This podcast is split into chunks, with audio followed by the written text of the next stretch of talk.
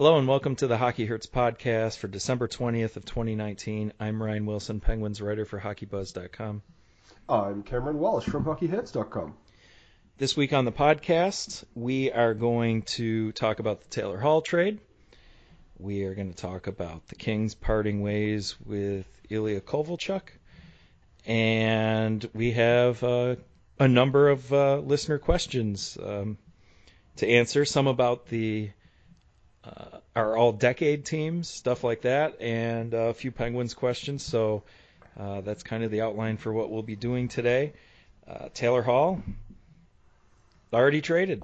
Um, Ray Off Shero did. desert. Yeah, he did not want to deal with this lingering problem. I kind of, I really respect the fact that they knew they weren't gonna give him the contract he's probably looking for uh, if he were to not test the market and stay there. So you might as well, you know, get this out of the way. It's not as though New Jersey's in a playoff hunt or anything where keeping him around longer would have any it would no benefit at all, really. No, uh, this this year is a, a tie fire every year for Jersey. It's not what they're expecting, and um, I, you are right that it's like okay, I need to get rid of the guy. We're not going to be able to retain him. He doesn't want to stay because we're not going to be able to give him what he wants. I just thought they needed to get a little more back than what they did. There's just too many asterisks on this goddamn deal. Yeah, it's I I think this is part you're right. They maybe wait a little bit, maybe wait through the holidays and, and see what comes up um, early January. Yeah, early to mid January is kind of where that's sort of more your deadline. I didn't think the pre Christmas. Surely there had to be something better than this out there because this doesn't make them any better now, and there's no guarantee it's going to make them better in the future. But what I will say our rental deals are not like they used to be. Absolutely right. That's absolutely true. Even at the deadlines, uh, teams are not loading up first round and top prospects. Um, we look at Erik Karlsson, that was unimpressive, much in the same uh, regard as this. Yes, that's a good point actually. Very much so. So you I suppose, have I suppose we as fans have to adjust our, our line of thinking in regards to what to expect. We've been so used to a particular haul coming back for sorry, no pun intended, um, a particular uh, collection of assets coming back for a rental. It's just not the case anymore, is it? um, more and more teams are doing a better job with it. So you, your market is um, down. Um, Hall seems pretty set on testing the market. Good for him. Not good for trying to maximize your, your trade assets. Coming back, uh, knowing. So Arizona is pretty content. I think the fact that Hall's probably not going to sign there.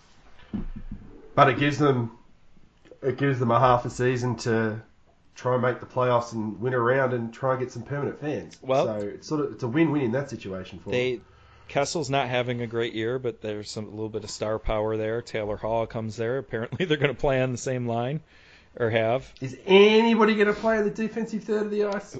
Oh, Hall's fine. He's actually. I not, know. He's, he's not like just- Kessel in that regard, Yeah.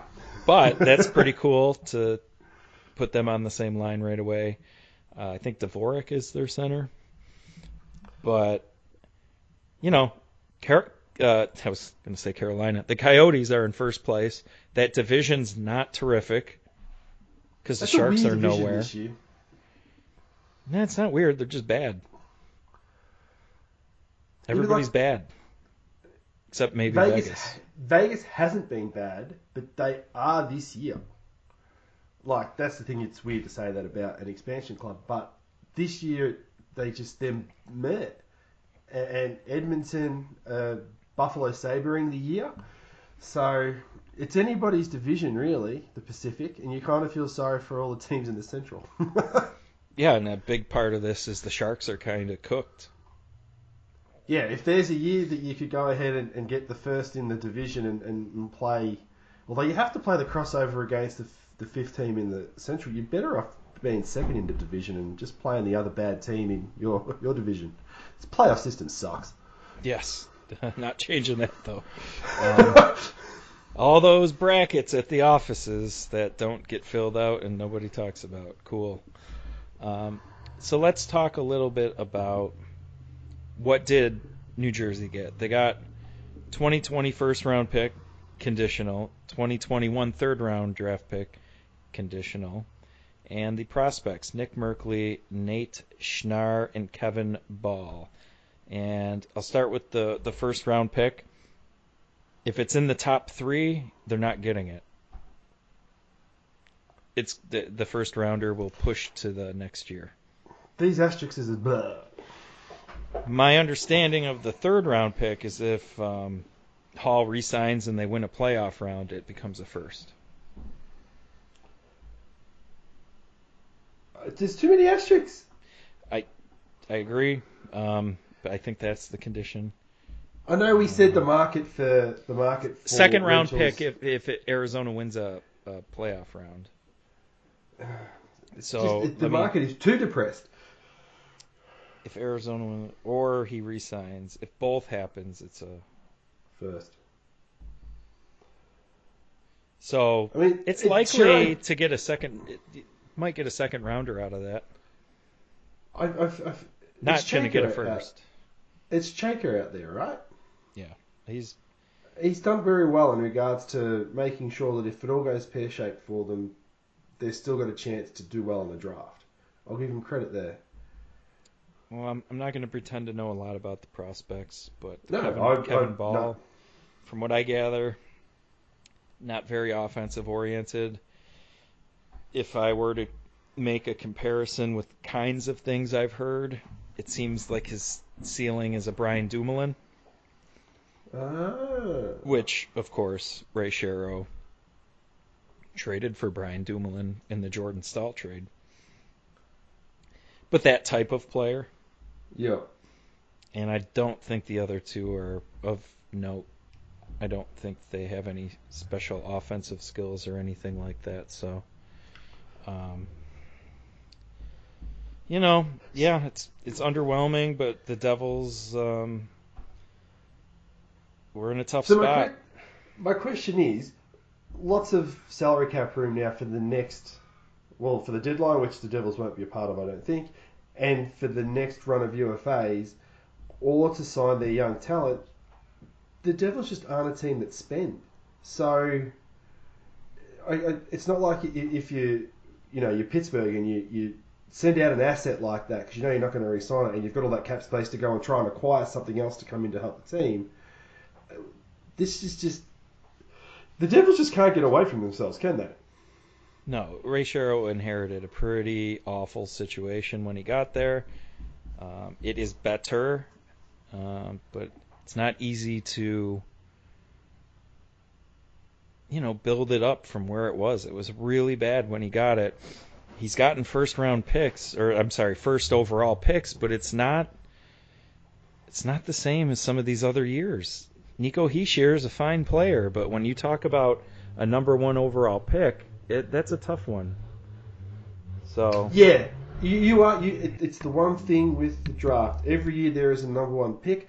The question is, well, we'll just use the in the decade term because we'll discuss it later on.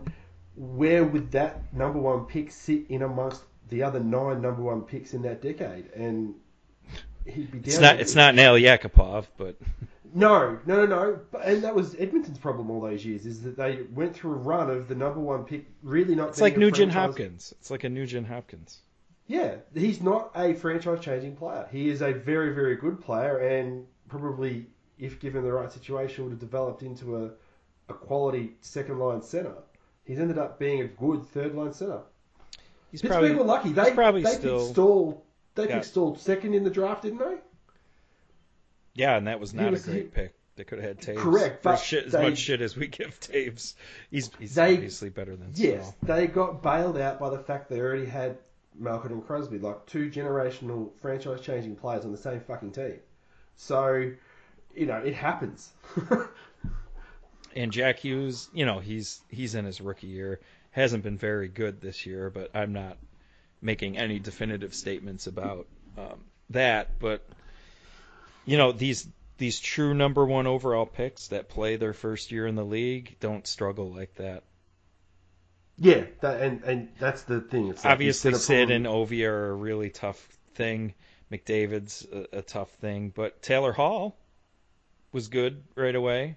yeah, Um, you know, even like the McDavid year, Jack Eichel is a number one overall talent. well, that's the Ovi Malkin draft. Yeah, Really, so it? like they they got a little bit unlucky with that. Um, where they haven't gotten unlucky is they just really don't want to address their goaltending situation at all. Um, that's been terrible for a bit, even though um, It's not the easiest thing to address though. Yeah, but Cory Schneider, I mean, how many times do we say move him? He's got value. Having a good goalie right now doesn't mean anything. By the time you want to be good, he's not going to be. And I think he's in the AHL right now, so. He's broken. He is just broken. Well, that was predictable. That the decline, Oh, not not why Yeah, maybe maybe you know I wasn't I didn't think his hip was gonna like break, Explode. Yeah. but you know they're they're they're not in a great spot right now.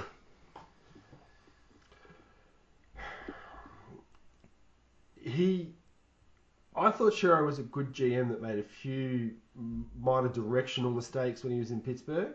It's always interesting when you get a general manager who doesn't have the easy part, the hard parts in place that make your life easy. It's always interesting to see how they react. So I'd be curious to see one how much time he gets in New Jersey to try and turn it around, and two whether he can.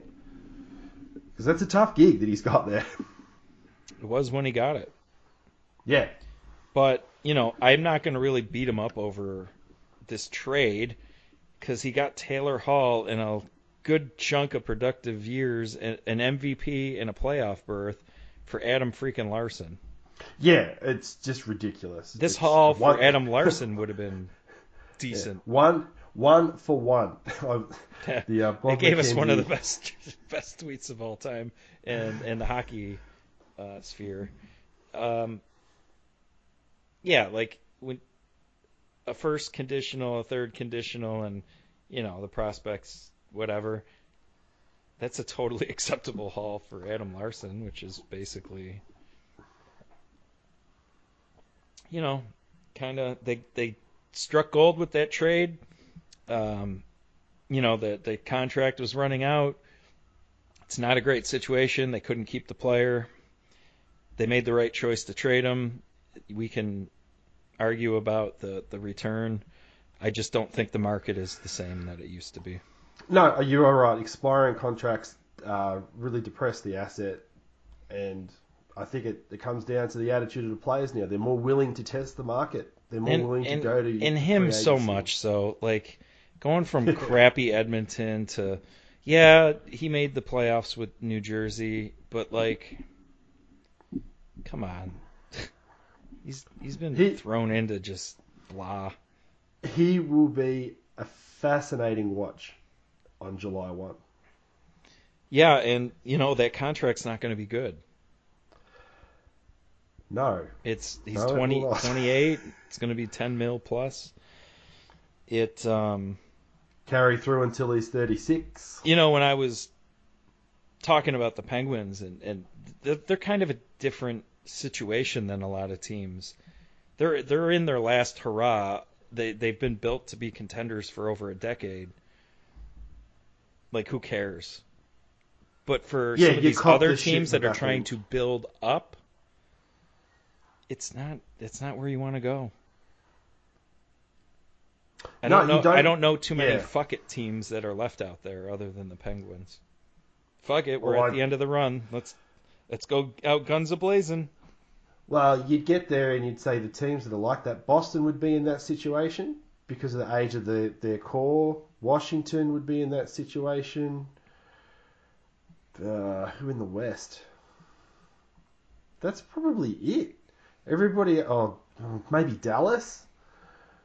Yeah. But you're not you're not going to have Hall go to Colorado and sign a ten million dollar contract because of what they've got in Colorado and what they're going to have to sign. That ten mil is going to burn you in like three years, and his production's going to drop off. Not not off a cliff, but it's not going to be 10 million worth in a hard salary cap freaking league. Yeah, we'll we'll see how it plays out. I, I just want him to test the market. Yes.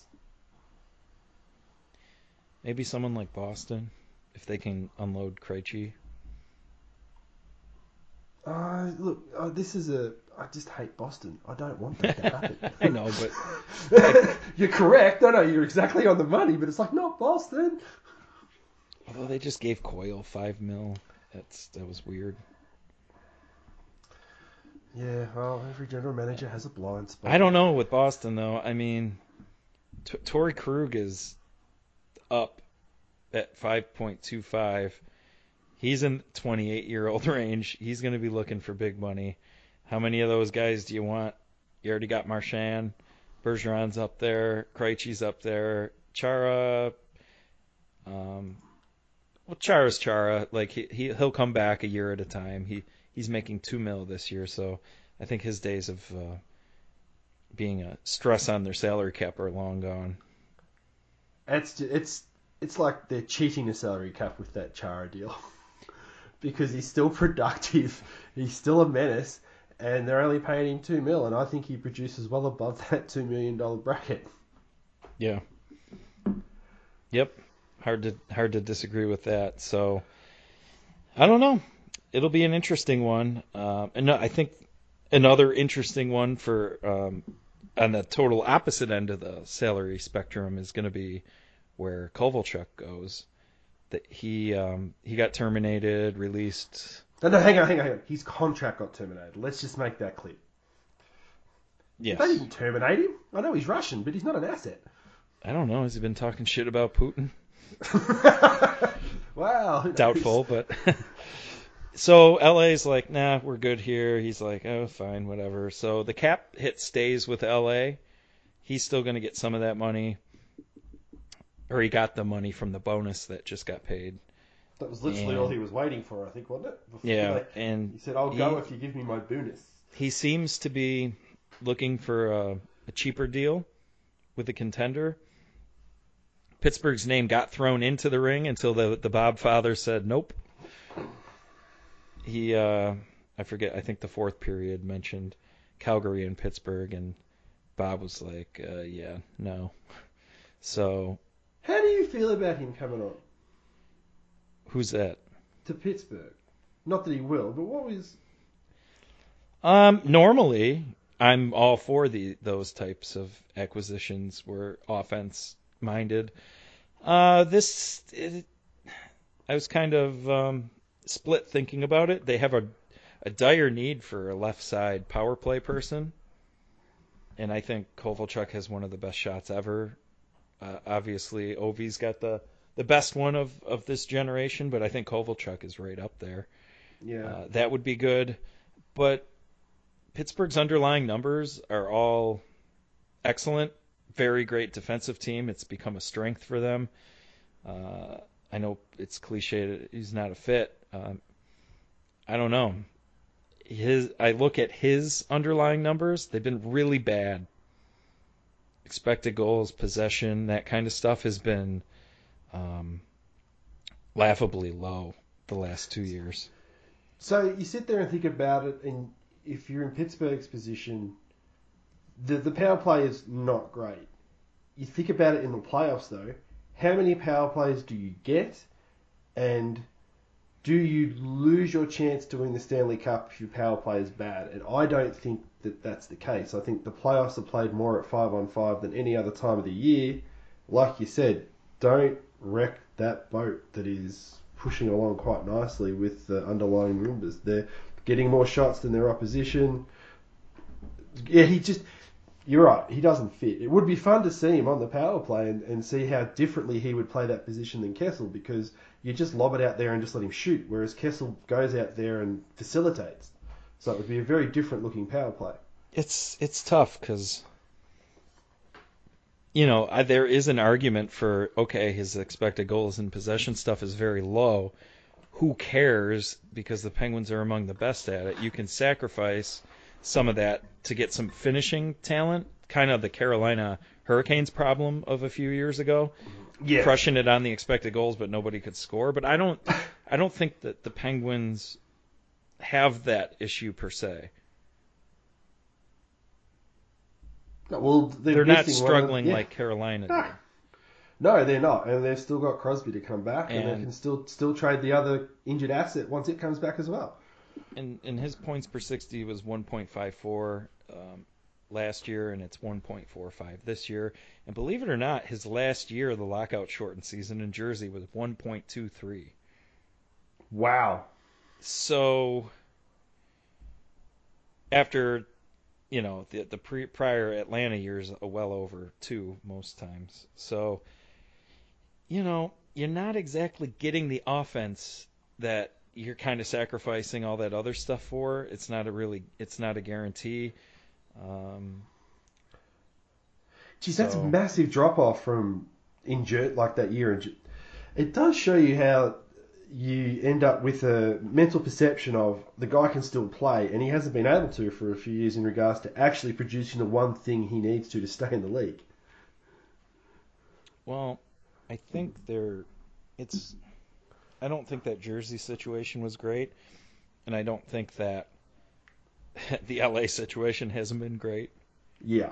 So it's really tough to separate the team effects from that given his aging curve and being in the KHL cuz I'm looking at his KHL numbers and before he came back to the NHL, he had 63 points in 53 games, and the KHL is not offensive oriented. The year before, 78 and 60, 49 and 50. Like there's a pulse there. There's legit Yeah. offense there, and he he comes back to the Kings, and it's like, well, the Kings suck. So it's uh, it's it's one of those tough things. But at the same time, if he's nine hundred thousand and they traded away Gudbranson, you know, if they say they don't like him, you know, Rutherford's strength the last few years is uh, we're gonna get rid of you like a few Couldn't months just- after. It's it's under a mil. Couldn't they just send him to the minors or cut him just like LA did? Yeah, like I mean, it's they wouldn't be in a a bad spot. They have the Yeah. cap space now. Wow. Whereas before they were really struggling with it. That Gudbranson deal opened up. Um, so I'm not advocating for them to get him. I'm not going to scream Yeah. bloody murder if they do.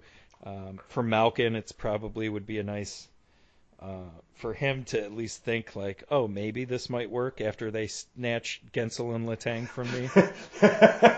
yep. you know what I mean? Yep. Because it's gotta happen. Poor guy. So, you know, I don't know where he's going to go, but he's going to have to play a little bit better than he did, and maybe being on a better team will help kind of rising water keeps everything afloat. Kind He of should deal. go to the island. He should go to the Islanders. They could do with it. They could do with somebody that can just flat out finish. Yeah, well, their underlying numbers suck last time I looked, so it's not going to hurt them. Yeah. They're 30th in the league in possession, and they are bottom six for expected goals. So, yeah, Kovalchuk's not going to be driving them to the bottom. They're already there. So, yeah, that's not great, Bob. um, so I think you got any other unique takes about Mr. Kovalchuk? Nope. Today's show is sponsored by, yep, you guessed it, The Athletic, a subscription based sports news site for real fans. Through in depth coverage by local writers on every team in your city, uh, and for Penguins fans, that includes Josh Yohe, Jesse Marshall, Sean Gentille, and Markman's personal biographer, Rob Rossi. The Athletic also has a stable of writers to make numbers digestible and relatable to what happens on the ice. The Athletic is setting a new standards for sports news. There are no ads, pop ups, or clickbait. Just great sports writing that tells the story behind the story. Get exclusive player profiles, Rob Rossi, uh, team power rankings, and fantasy sports insights you won't find anywhere else. Each subscriber gets a personalized feed of stories, live writer Q&As, podcasts, and more. Just download the Athletic app, pick your favorite teams, and the Athletic will begin surfacing all the latest and greatest players and storylines that matter to you. Are you ready to get started? For 40% off your yearly subscription to The Athletic, go to theathletic.com slash hockeyhurts. That's athletic.com slash hockeyhurts. Now, mine just resubscribed. So if you can go and get this and get 40% off, I would recommend you do it because 40% is quite good and you guys don't have to deal with any conversion rates. Just remember, guys, these guys have got stories with Stubbses. Quality, in depth content that goes beyond the box score, exclusive content, good analysis with advanced stats, in depth analysis and insights. Uh, just remember, they have exclu- exclusive stories from their sports writers. Best thing though, it's clutter free, no pop up ads, no autoplay video. You get control of what you're doing. That's pretty much all you can ask for. Just remember, guys, for 40% off for your yearly subscription to The Athletic, go to theathletic.com slash hockeyhurts. That's theathletic.com slash hockeyhurts. Don't forget the the at the end. And uh, back to regular scheduled programming.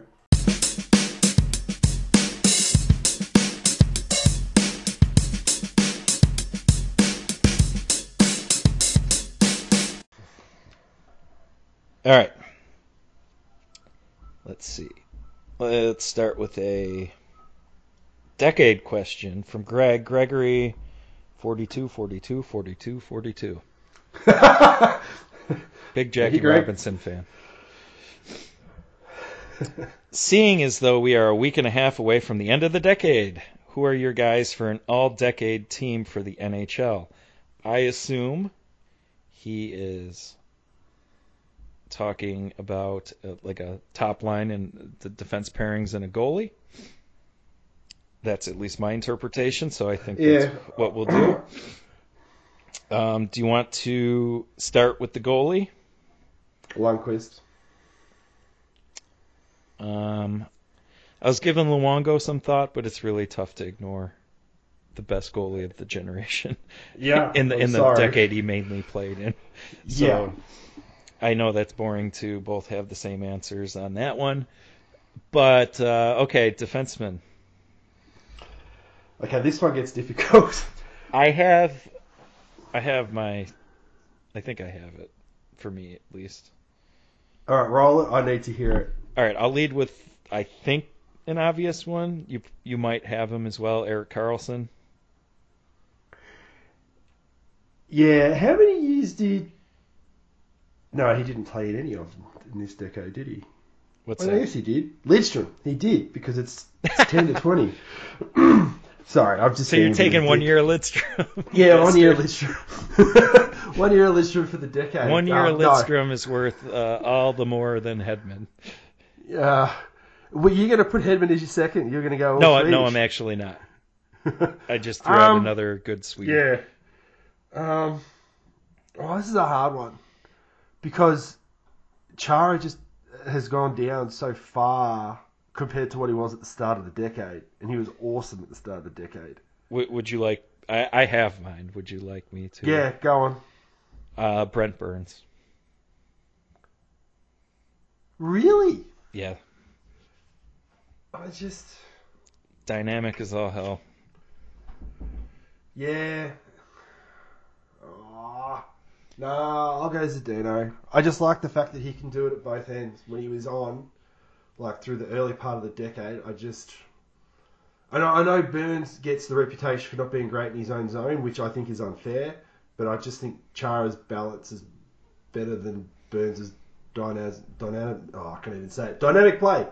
Dynamism is what I was looking for. Sorry, yeah, well, you know, good luck having uh, you know Burns and Karlsson feeding the the forwards that are going to be on this team. Yeah, I know. You're not ever going to be in your zone for very long for it to be an issue. I get your argument. Unless the opposition's goalie fires the puck down in anger after it goes in. So, I think we share the center. Yes, yeah, Sid, and probably the left wing as well. Alex, Yeah, right wing. I have my two, um, three So my issue is I can never work out who right wingers are because they're all they flip flop so much in this day and age. I've got three options, and one of them's kind of just uh, not super serious, Malkin. But It was, you see, you can't. That was my thought as well. You you can't do that. Like Yes, you can. fans. Well, oh, I I, meant, I thought you meant play him out of his position. you know that. No, no, that that's that's what I no, mean. I'm not like going to put put Malkin there. Yeah, even though- like, that's the thing. It's like, come on, we, I- I've got to come up with a top ten right winger. I don't think it has to be a right winger. It, let's not pretend like centers can't play the wing on a fucking all line. No, no, no. Well, I get it. It's what happens. Sid played with so- Marchand and Bergeron. Bergeron played right wing with Sid. That seemed to be just fine. Yeah. Bergeron is not my answer. Um, I'm down to two. Do you have Patrick any Kane? idea that, that he's one of them? Yeah. and he is actually a, a, right winger. So, but Yeah. I do not like him. I love watching him play hockey. I do not like him. Where do you place? What do you class as? What do you class Stamkos as? He's a well. He was the center most of. Most of the decade. All right, well that throws him out the window. Um, I, I have mine. It's not Kane, even though Kane deserves mention due to his on ice play. I am putting Connor McDavid there, so good fucking luck. yeah. Okay. I, it's just. Uh, Kucherov. It- also a great done- choice, right winger. what he's done in the tail end of the decade. Like that's always the hard thing. It was like you know jokingly talking about Lidstrom. It's like what happened at the first what happened in the first three years of the decade, what happened in the middle four, and then what's going on in the last three. Well, I Yeah, feel like is- this is McDavid's fifth year in the league, so like Well, you got to put yeah. Once again, it's the whole if you're going to go rock hard for the left, center, right sort of thing, then the- the idea you know, that you- he can't play right wing, I am not He's garbage. that. It- yeah, he's absolute garbage. I, I mean, the, I- the if you want been- us to stick true, I'll put Kane there. But yeah, and, and Sid, it, it, it is, Sid and Alex are locks. That that is is- not changing. it is interesting how good the centre depth has been at the top echelons of this sport over the decade. Well, duh. I mean, centers are the better players. You have to be, I suppose. And I bet a lot of the really good wingers in the NHL, growing up, they were centers. and they just got pushed out. Yeah. Well, I don't know. I don't know how that team would go against a All NHL second team of the decade. That's usually the fun thing with these things. Is you can come up with a second team that on any given day would probably beat beat the first. I mean, having Gino as your center on Just the next, off the next- uh, top of my head, I will. Um, let's see. We'll go Kane on the right side, Bergeron in the middle, Datsyuk on the left wing. you haven't even put Gino in there. Yeah, I guess that's. Um, You know what I mean? Like that. That's that's why these articles are always so good at this time of year. You know, people take holidays and, and you can you can discuss it and try and work it out and all always right, good take over a uh, few beers. yeah, Datsyuk can take a hike. Him and his homophobia. You're out, fucking Datsyuk. Malkinson. and then um, I think uh, Victor Hedman and probably steal Chara from you. yeah. Where do you rate Letang in amongst all of this? He's up there. Because he's really, really good, but is he? The only reason he's he's just- he's just not below up it. there. No, I don't think he is all that below any of these guys. He doesn't get the notoriety because he's never been up for awards because he's always hurt and loses his ability to be up for the awards. Yeah, he's usually he's usually playing three quarters of a year. If he wins the Norris and the lockout shortened season over Subban, the entire narrative about him is Changes way completely, different. And that was one of the years, a shortened season, of course, that he played, played really well, and I think he was the runner-up. but his, some of his great years Yeah, they got derailed by has the a fact that stroke for hurt, crying yeah. out loud. Letang's up there. I wrote in my piece the other day where I took uh, Greg Wyshynski's top 100 and I kind of said a few things about the ex Penguins on there and the current Penguins that he had on the list. And you know, I had nothing but glowing things to say about Latang and that this team is nowhere close to being as good as they are without him over the course of the last decade. It it is interesting how being able to get the puck to your good players with speed is so essential, and teams seem to refuse to make that happen. And then when you get a good one, uh, the fans tend to uh, underappreciate just that ability to do that and crucify defensemen when they make you know blunders. And Letang has his fair share of blunders at the moment. It feels like every mistake he makes turns into a high danger chance going the other way. But yeah, the ability to do what he does is uh, highly underrated, I think, in the Pittsburgh market. He's 23rd Let- let out of the top 100 in in Greg's column. So he fared really well, actually. Yeah, not from Wyshynski then. Yeah, he I reckon, I reckon he's a pre- I reckon he's a pretty good judge of, of a hockey player, Wyshynski. He's okay. Um, we're gonna put a pause on the decade stuff. We have another decade question, kind of related to Greg's column, uh, later that he, someone's gonna ask us about um, top ten of the decade. But I want to jump to um, Garrett Smith, Smitty 0717. Will Jack Eichel make the playoffs with the Sabres, or does he finally make it with another team? Um, I, I kind of, I'm kind of leaning to the second one, unfortunately. I think with the way players are now and the way they advocate for themselves, and they're not so concerned about hockey culture and what are people going to think of me. I think the Sabres got this year and next year, and they might be a better team. Maybe his second part of the question: How bad is Jason Botterill at his job? Um, Yeah. I'll address that in a minute. And he's gonna he's not gonna waste his career. These guys are gonna speak out for themselves and they're gonna advocate for themselves in a way that other generations did not. So good for them for that.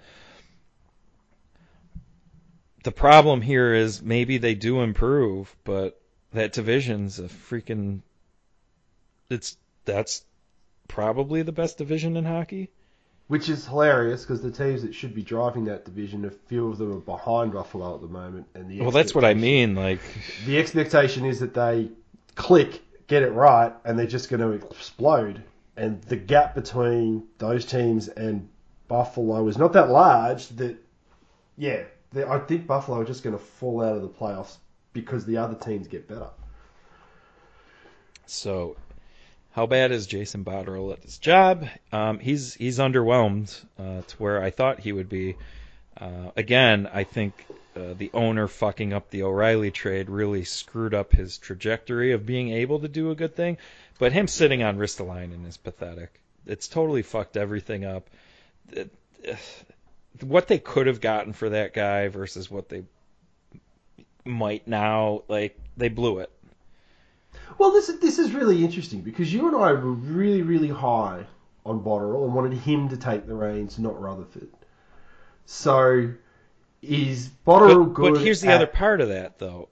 Much like Rutherford, Botterill would not have to chase these hard to get pieces. I was just about to ask: Is he really, really good at tinkering around the edges and finding improvements in a an already good roster to do stuff within the cap that makes it possible to do, which seemed like he was in Pittsburgh, because right now everybody that is in Botterill's position is struggling to work it out because they're like hen's teeth. They're so rare these talent that like these generational talented players. It's and with the cap the way it is, I want them to go to a luxury tax so that it makes movement a little bit easier. With that cap being as it is, it makes things really, really tough to move around. Now Buffalo's going to have some money freeing up, so there's potential there. They have um, Sheary making three million off the books, Vesey low twos, but more so Bogosian and Scandella. That's almost nine million. Brandon Montour is going to want to raise though. Sam Reinhart's going to want to raise. That's where things get a little tougher. But if you move Ristolainen in his 5.4, you're still doing okay. And what I don't understand about what Botterill's done, I, I think he laid the table to do something good. Getting Montour, Miller, and Jokiharju all down the right side. Yeah, it's all None of- it's all none there for the yeah. spectacular, but hello, you don't need Ristolainen anymore. You could have fooled somebody into taking him. I still think they should probably try the Nugent Hopkins thing. Used to be the Taylor Hall thing that Tim Murray turned down. Speaking of one for ones, um, you know, it's a lot of teams struggle to fill out the right side of the defense, but even without Ristolainen, they're fine. Yeah, I know. It's you're right. He's laid the table to, to move him. I- It's just yeah, it's a little baffling. Hey, look, if they were desperate to keep Eichel around, just get Taylor Hall in the off season and just cop the brunt of the back end of the deal Yeah. with all that cap space. But they're too in love with their futures and shit like that. Like, Almost every general manager is. Like it's it's it's the one thing. It's almost like they they they bank their job on all of the futures that they have. And it's like at some point you have to start moving them to be in the now. yeah. And general managers seem And, to do that too whether they know it the or time. not, this is the now because Eichel is in. I mean, Yeah. look at what he's doing. I didn't even watch their game the other night because he he was a Didn't late play? scratch and fuck that. I'd, what, what am I supposed to watch? Yeah. Um, one of their huge disappointments, in in my opinion, has to be Casey Mittelstadt, who's done nothing. In fact, he's playing 15 minutes away from me right now um, tonight. That's not what you want to. it's not where you want to be in playing for the Amerks when you're supposed to be a, I think, a number eight overall pick that went right to the NHL. it went wrong. It went wrong hard. So, you know, Mittelstadt was supposed to be part of the. Well, we can move O'Reilly, and it's like, no, you can't, and you shouldn't, just because he said he lost his love for hockey and when they had a shitty year. Uh, the owner probably culture, cul- culture, culture, because his Buffalo Bills coach is all about that. He probably thought, oh, the Sabres need to be that too, and uh, they really fucked that up bad. And that's that you can't recover from that. And even even if he didn't, you know, go and win a Selke and a Conn Smythe the next year, it was still a shitty trade. Yeah. Yeah, yeah, yeah. Everything in that trade that could have gone wrong for Buffalo kind of did in regards to what happened when he left. Tage Thompson sucks. Vic Vladimir Sobotka is still a drag on them. They play him. They were playing him in the top six this year, and then Berglund, you know, he he left for personal or health reasons, and hopefully that stuff's going well. But he he was bad at the hockey part of things. Um, Yeah. horrible trade, and it was rushed because the owner didn't want to pay the bonus. And that is that is fact. You can argue otherwise, but that is what happened. You don't make the trade late on June 30th with money due the next day and tell me otherwise. So that I mean O'Reilly on the Sabres with Johansson and some of these others now you're you're you're probably okay. Well, you're not going to. excuse me. You're not. Last year, Buffalo fell off a cliff. They did the whole fall off a cliff, and they've managed to recover it this year. Yes, You, they you sit yeah. there with you sit there with O'Reilly, and you think, well, they probably don't fall off the cliff quite as far this year, and they've probably got more of a buffer between Tampa and Toronto. I mean, they, both of those teams might not work it out, and they might one of them might miss, which would Well, be shit, I wouldn't. I wouldn't put my money there, but yeah, No, it's it's no, out I'm, there. I'm, it could happen. It, like it legitimately could happen, and, and then Buffalo sort of sneak in because they just totally underperform for the year. But yeah, you're not putting money on that happening, are you? No. And lastly, you know, put Jeff Skinner with Eichel. Come on now. They got him as like they were playing 11 forward, 7D, and he's on the bottom two forward thing. And it's like, stop propping up Sam Reinhart. If it means Skinner's going to struggle, like, do something. You invested in him big time, invest in him with his quality a teammate so that he can do the things he's supposed to do. It feels like it's a dick measuring contest at the moment. Yeah, The coach is trying to say, "I'm the one that runs the, the joint. You need to." There's some of that that's least- good, like telling Zach Bogosian, yeah, okay, cool. like, yeah, you're asking for your trade out. Yeah, we agree. So that's that's fine, but I, I think they've handled Skinner uh, poorly this year. So uh, yeah, should- the coach a coach's job in every sport is literally put somebody in the best place for them to succeed. Every player has their flaws. You you have I, I- you, I always try to think of it in a positive sense. Try to try to expand the positive, and then usually it puts the negative in such a shade that it doesn't matter. And when coaches start doing this, I, I just feel like it's more of an ego-driven thing than it is about trying to get the best out of the players' skill sets, and the skill sets are usually why you've got him. Mhm. So, I, I just I find the, the negative aspect of it bizarre. All right. Um, Zach Curley, Zach Curley, 87-71. With all the injuries, would you prefer a trade to happen sooner than later, so the acquisition would have more adjustment time before the playoffs or closer to the deadline, so the team could theoretically heal up and see what they actually have? Um,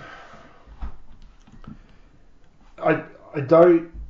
I want them to do something on the left hand side of the ice for that power play, even though what I said earlier is doesn't really matter in the playoffs. If everybody gets back healthy, they probably have to move that, really, don't they?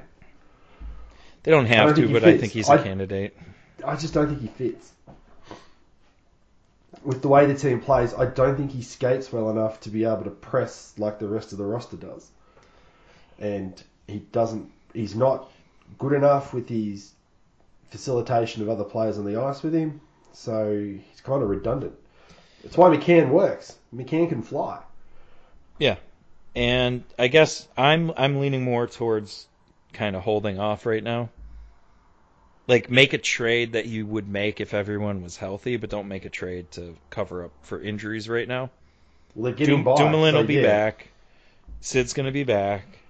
Schultz is down, but Marino is a second pairing guy right now based on his play uh, this year. So you're really not losing much there. You know what I mean? Yeah, absolutely. and you know the guy that I wrote about last week. I think Tyler Toffoli's an interesting one, but I don't think going after him should have anything to do with are we healthy or are we not. Correct. That's exactly right. It's it's like if there's a if it's a health if it's a if it's a healthy team, would you make the trade? Yes, make the trade. One trade I could see happening. I don't think I would like it all that much. I guess. Hold on, let me double check. The, okay, maybe, maybe I'd be fine with it. Scandella for Gens or not Guentzel, Jesus. Um, Say what? Whoops. Say what now? Jeez, uh, Jim, what are you drinking? Um, Gal- Galchenyuk. Sabres need a forward. Penguins kind of fill the Dumoulin spot. Um, Scandella actually, he's been horrible, horrible the last few years, but for whatever reason, this season, he's um, he's actually been okay. Is he down the right hand side or the left hand side? He's he's on the left hand side. Right. Okay. Because that does tend to matter with defensemen more so than wingers. Yeah, it's tough. It, defense, it's tough if if it's not your side. It gets a, it gets it, it can be done, but it, it you know it takes a player that stays within his comfort zone to make that happen. Uh, some of the guys I, have played with can do it easily, and some of the guys I've played with, uh, it's really tough. But Scandella's 53.41, uh, Corsi, 4 percentage, and God, what's that 53 6 for expected goals for, and I'm going to get the uh, relatives right now. Um, for natural stat trick. I wouldn't have thought that they, that as a team, he, he's plus well. 5.24. Yeah, that's. That so he's year. having a good year, and it might fill a role, and he's an expiring contract like Galchenyuk. So I I wouldn't want him any past bit year, past yeah. this year. So I do think that is one of those um, things that could happen. Kind of like the Sheary with, trade. My thing with that is it, it just gives you a chance to push Jack Johnson down to a third pairing position, and and I know that there's media that come out and are trying to push the narrative that he's been better this year and all that kind of stuff. But the biggest thing in amongst all the stuff that I've read is that people are finally going, oh, okay, he's played as a third pairing. Every time someone gets hurt, he is the player that always gets pushed up, and it always hurts the forwards. And I just, I, anything that can make him stay as a third pairing defenseman, because they're not going to not play him. So no, especially getting, this year when when he has been better, but again, relative to um, such a high Kelvin. bar, such a high bar. It's warmer than zero Kelvin, so. so that's definitely worth all the fuss. So yeah, I think there's. Uh, I, I would personally wait a little bit. I think some of these guys are gonna come back. The main pieces should be good to go. This can all change, like a Malkin injury or a Letang injury, something like that. But then again, without those guys, you're screwed anyway. So yeah, so there's no point panicking as it is because you, you don't have a You've got nothing. All right. I know you wanted this one, Tyler Gething. T. Geth. Can the Penguins do anything to avoid the rash of injuries? More practice, less practice, different conditioning programs, wearing bubble wrap, or are they just cursed? Uh, short answer is they're just cursed. Secondly, they're not going to change their their athletic department. It's run by Crosby's man. So, you know, they got rid of Kadar basically for the questions that Tyler's asking is that Pittsburgh had a rash of soft tissue injuries that theoretically are controllable. And you it, it, makes perfect sense to, to move on from, from Kadar, who I think is actually at Detroit at the moment. And you sit there and look at it, it's like it's Sid's guy. So O'Brien's going to stay there until until Sid's done, I would suggest. The thing that is interesting though is you've got two players that have had to have hernia surgeries, and Malkin I reckon did a hamstring at the start of the year against Buffalo. So that that was a fluke one though. It is, um, but it is uh, considering that all the buzz about Malkin before he got to the start of the year was how much extra work he put into his conditioning because he was finally healthy it does show that there might have been an overload in certain parts of his body to not be able to handle that collision because you see that type of collision all the time where you get extended like that. But yeah, I, fundamentally, I don't think they're going to change the, the staff. They might have to change what they're doing, but you get into the middle of the season and you're not. You, all you're doing is maintaining. You, you, you're lifting weights not to get stronger. Um, you're doing all of the rehab work in regards to, to stretching and, and massage and all that kind of stuff just to make sure that you don't get hurt. But the the two hernia ops are interesting, particularly with it being Crosby. So you know how hard he works in the off season. Usually it's an over training issue. And, and his was from camp on. Correct. So yeah, and, and, and some players can, can play through that, but it, it, does show you how severe it got that, that Sid wouldn't. And then Bjugstad going on the shelf for the same thing, considering he had a. And it's it's tough on the coaching staff because theoretically the teams aren't supposed to have any contact with the players at, after a certain date. Like they're supposed to be free from any control. Like it's mandated in the CBA I'm almost certain. So the coaching staff can, like the athletic staff, can get there and go. These are all the things that I want you to do, and the players can follow it. Or like almost all of them do now, they all have their own trainers and they all go off and do their own thing. So a little bit of it's out of the hands of the athletic guys until they come back. So I can't see them changing the staff. No, me neither. They're And. I, and I do think they've lessened the, the workload on the players. Mike Sullivan, famously not a big fan of the morning skates. They really don't do them anymore.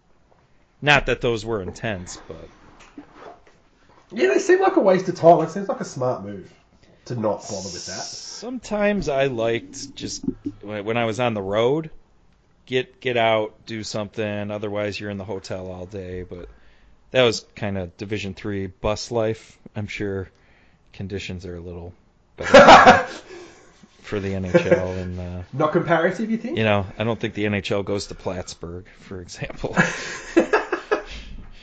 So, um, I think uh, one more here, and JJ Johnson at JJ underscore Wayne underscore J. What changes would you make to the ESPN list that I wrote about? Uh, he says not all 100, maybe just the top 10. Uh, are you Thank you. familiar with the top 10? I have it written down here. Uh, I'm not off the top of my head. If you've got it, that would be great. You want me to go in reverse order or from uh, Sid? Uh, go from Sid down. I'm assuming uh, Ovi's two. No. Really? Okay, there you go. Yeah, so this is down. Greg Wyshynski's list. Yep. Sid's at the top, then McDavid, Mm.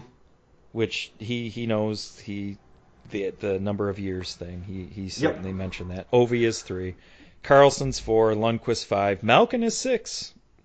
At least Mr. 101. 101. Yeah. I was kind of hoping to put him 101 as a joke. Um, Bergeron seven, Stamkos eight, Patrick Kane nine, Duncan Keith ten. oh, I don't know about the Keith one. I mean, he was very good for most of the decade. He's not so much now. Um,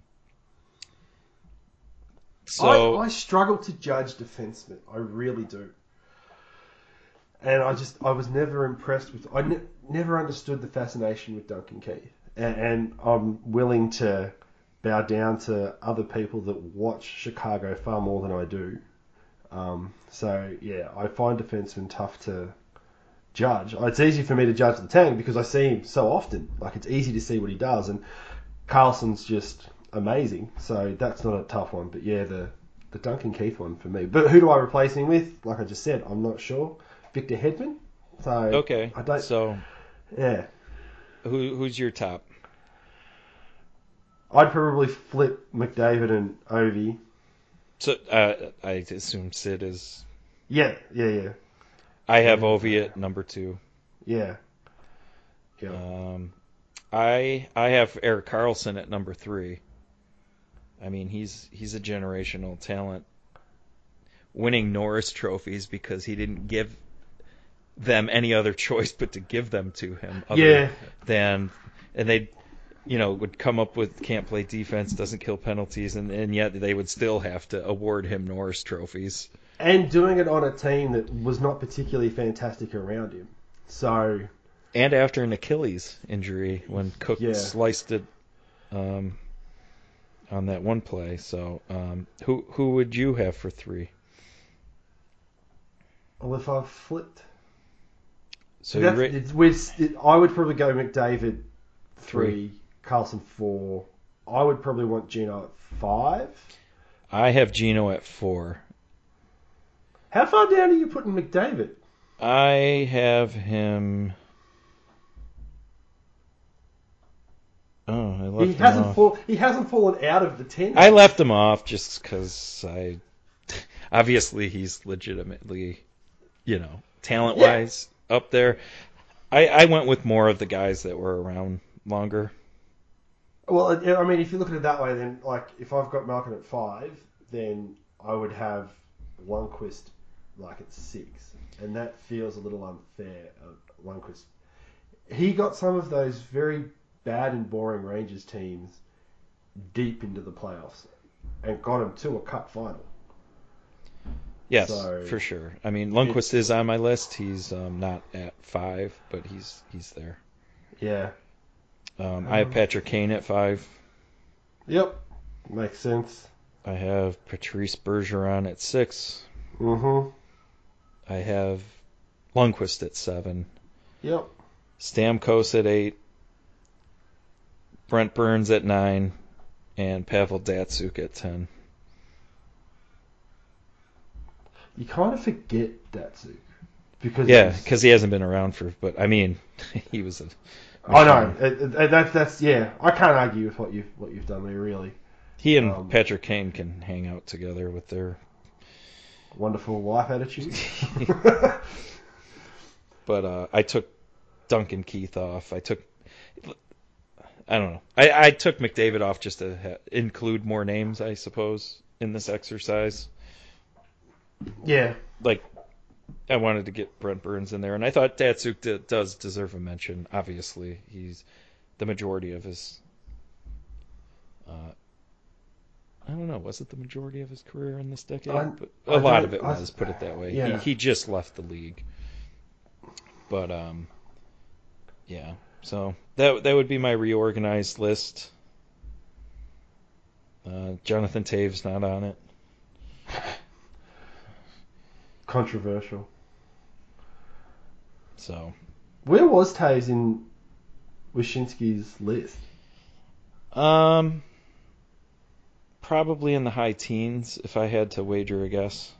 This these these things are so hard to do because it's human nature to have recency bias, right? Well, his lot of- recency bias isn't good. No, I I know, and, and it it's difficult to. It's it's it's a hard process. Like there's a lot of research you would have to go into it, really. As opposed to our let's see, let's have a think about it for 20 minutes. to try and not shortchange the. Well, I'd know- probably put more thought into it if I got hired by ESPN. So there's also Correct. that. No, no, no. I'm fully aware of the uh, of the uh, remuneration required for the time and effort put in. Phil Phil was 38. I still reckon he cops a raw deal. But then you look at the 37 in front of him, and it, it's it, you sort of go, is he really better than some of those guys? So that makes sense. Where did Uh, Fleury end up in all of this? 42. Toews Yeah. was 15. Fleury at 42. I mean, that Fleury is just completely ignoring 2010 to 13 playoffs.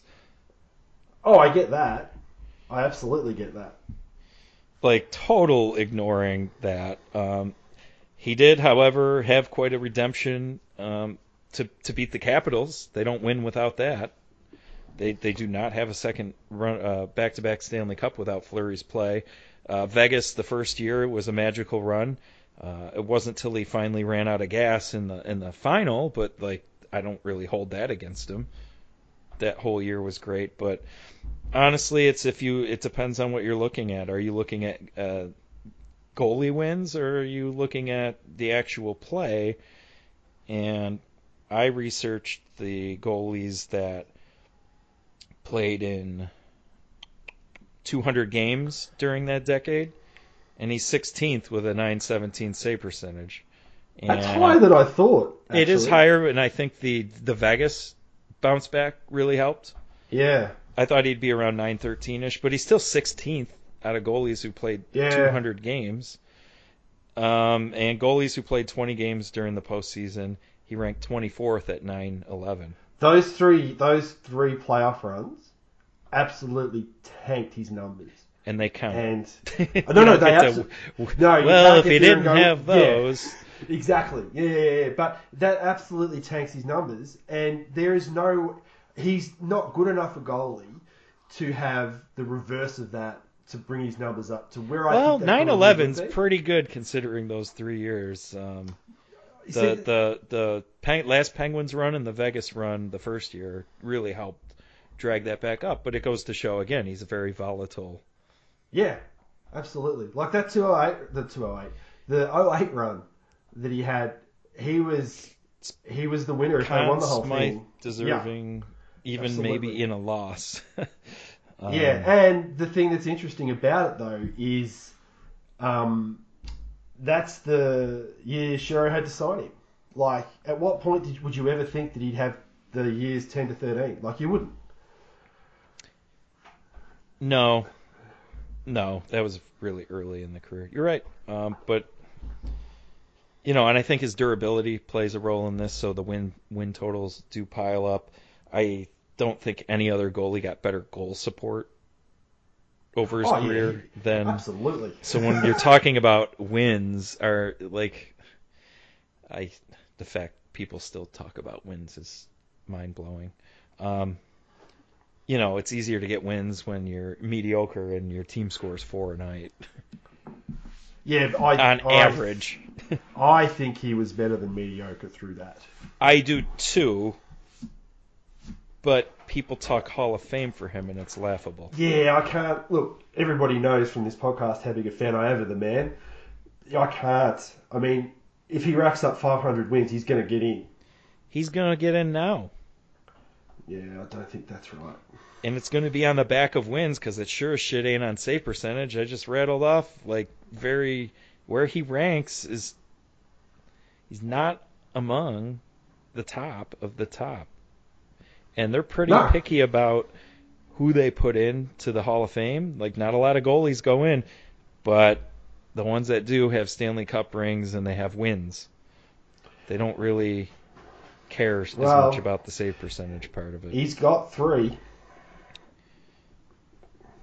Um, you know, one for sure, and one of the best uh, closing moments ever.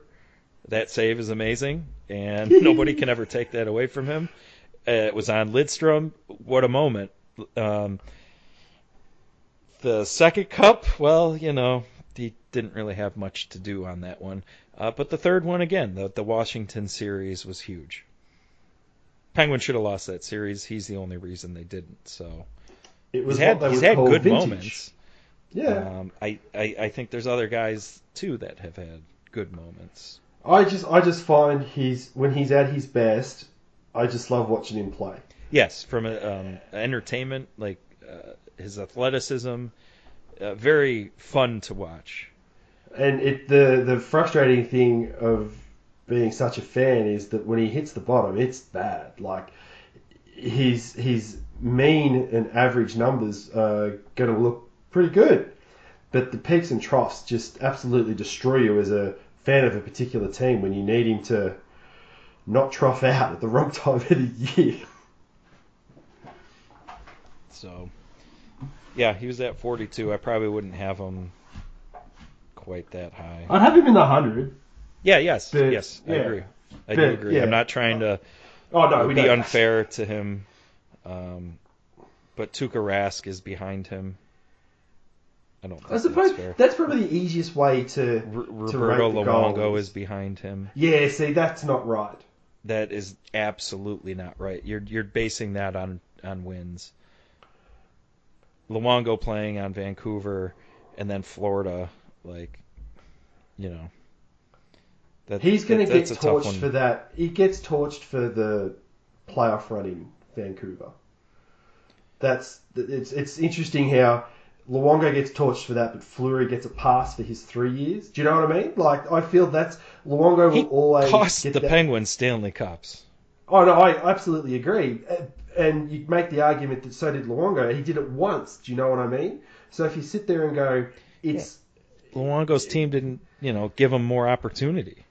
no, I know. So so why is it that it gets tagged on Luongo and, Well- and Fleury gets a slide? because he had that literally- early cup. That's it. That that that Stanley Cup thing that changes everything. I just think that's unfair on Luongo. Yeah, Luongo's um, way better, and Because that's how you rank goalies. It's it's like you get there and go, who would you trust to win you a, a seven game series? Not who do you trust to win you one game, because I think Fleury can do that and do it quite well. I know that those three years are bad, but I would trust Fleury with a one one and done game. But you could almost do that with any of these goalies because they're so good. But who would you trust to win you a seven game series? Well, you'd put Lundqvist in front of him. I reckon you'd put Tuukka in front of him. Ignore last year's Stanley Cup Game Seven, and I would put Luongo in front of him. and quite frankly, back in the day, Vokoun. He's another Yeah. guy that has really. You go back right- and look right, at his save does. percentages. Yeah, He doesn't have and that was in. Florida as well. Yeah, he was that with the Florida early well. Predators in Florida.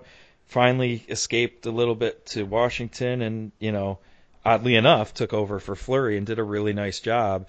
And I was really disappointed when the blood clot stuff happened because I thought he should have been, he should have started the next year as the starter. Wow, you see, for me, I was like, oh, maybe that's not too bad for me as a fan. But I think he's another guy that doesn't get his uh, proper due. So and he, he he won't because the the whole numbers thing. Hockey is not baseball. You know, the the numbers matter in in baseball, and they just don't matter as much in in hockey. It, it's it's a culture thing. It is literally no no what my eyes see and how I feel outweighs what the numbers tell you, and and that's how it works for the Hall of Fame, particularly that generation of people that are currently voting. Thomas Vokoun is a career 917 all situations goaltender. And his last two years were 919 and 917. So not like he's consistent, is it? So, uh, let's see. He had a stretch 919, 920, 919, 926, 925, 922, 917, 919. you know what you're getting. Pretty good. So, he really only till the end played on a really solid Penguins team. And they looked better in front of him too. I mean, ages 30. His 30s were 920, 919, 926, 925, 922, 917, 919 when he uh, retired after that lockout shortened year. like, those are his 30s. Goaltending's an goaltending's an interesting position with age, in that if you can stay unbroken, you can just keep playing because you don't have the hack and whack of you know being a skater. But if you if you know if you like Cory Schneider, if your hip goes, you're stuffed. Like your ability to recover from you know a quite critical hinge injury, um, you know that goes your career. It wouldn't surprise me to see Lundqvist because Lundqvist only got one year left on his deal in New York. I don't think he's going to want to wrap up, but I don't think New York want to lose their young goalies. So Yeah, I think that's coming to a, a closure. yeah, so whoever ends up getting Lundqvist next, still going to have a legit number one goalie.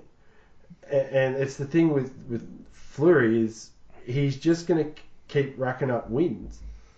Fleury's he's- 913 by comparison for career. Yeah, and that .06 doesn't sound like much, but it's a big gap. you know, it, I'm just, I'm not even. I guess my intention wasn't to to have a Vokoun Fleury thing. I just wanted to show you what wins does to perceptions. Yeah, and you've done that very, very well because you are right. Um, so, yeah, that's the decade. Is it the decade for this podcast? We don't know. we don't know if the next one will be before the January 1st. Uh, it will be in that neighborhood, though. Yeah, well, theoretically, the 27th is definitely doable. Yeah, so probably not. Probably still got to deal with another 2019 podcast. So, um, pretty good. That um, pretty good podcast. Um, I want to say we had another question from Jimmy Dunphy. Uh, he has a Jarry Murray question, and I kind of want to save that one for down the road. Um, and he had a he had a Kovalchuk question, so I feel like we we at least answered one of the the two for Jimmy. Um, I want to do that other goaltending one maybe a little bit when we get Murray back in net a little bit more. Yeah.